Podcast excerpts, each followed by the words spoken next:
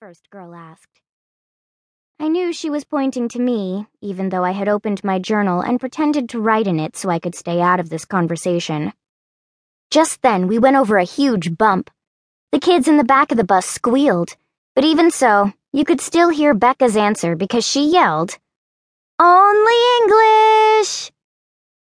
But yes, she's from China, Avery answered. Just like us. I wanted to stand up and say, No, no, I'm not just like them. I'm me, Julia.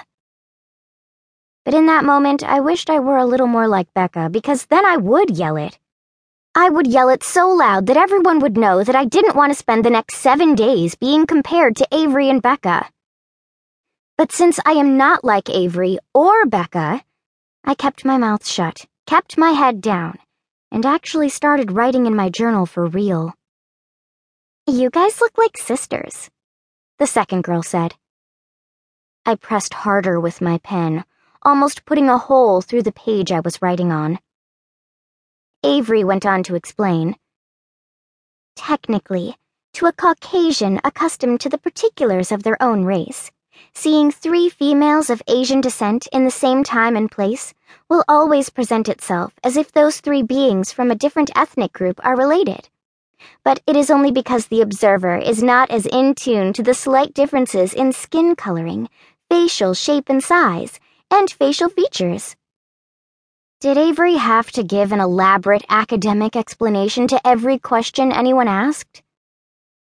I kept writing in my journal with my right hand and crossed the fingers on my left hand, hoping there would be other girls in our cabin that I could hang out with.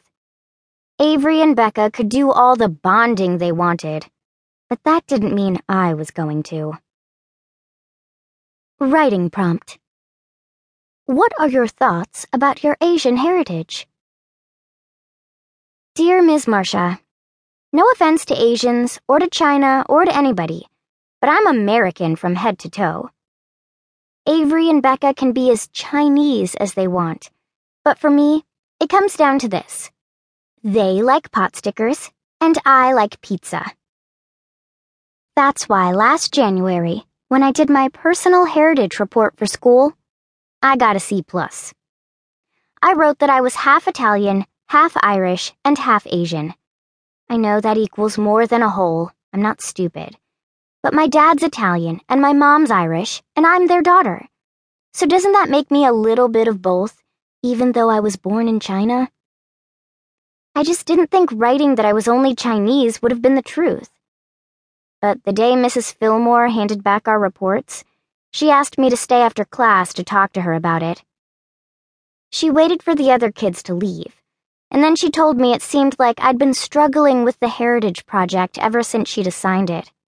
And I don't know if it was the Italian part of me, the Irish part of me, or the Asian part of me, but I started to cry. Thankfully, Mrs. Fillmore felt sorry for all of me and told me I didn't have to talk about it if I didn't want to and she let me leave. But later, she wrote a note to my parents. Julia seems to be upset over something related to a recent heritage project. You may want to talk with her about it. She wrote a whole bunch of other junk, too. But the point was that she thought I was troubled just because I didn't stand up and cheer for being Chinese. The note was in a sealed envelope, so I had to sneak downstairs the night Mom opened it and dig it out of her purse just so I could see what it said. The next day, I overheard Mom talking to Dad about it. He said Mrs. Fillmore was full of herself and that she should mind her own business. He also said, Julia's fine. When Mom tried to talk to me about it later, I just told her I was upset that I'd only gotten a C plus when I'd worked so hard on the project. But I knew Mom didn't believe me. The thing is, I really wasn't even sure why I had cried. But Mrs. Fillmore's note made Mom worry. So that's why, when you called with your idea for a story about Avery, Becca, and me, Mom said I should be thankful for such a unique opportunity to bond with my Chinese sisters. I knew what she really meant was that she was hopeful that my time with Avery and Becca would help me work out all the things I was troubled about without her having to sneak me off.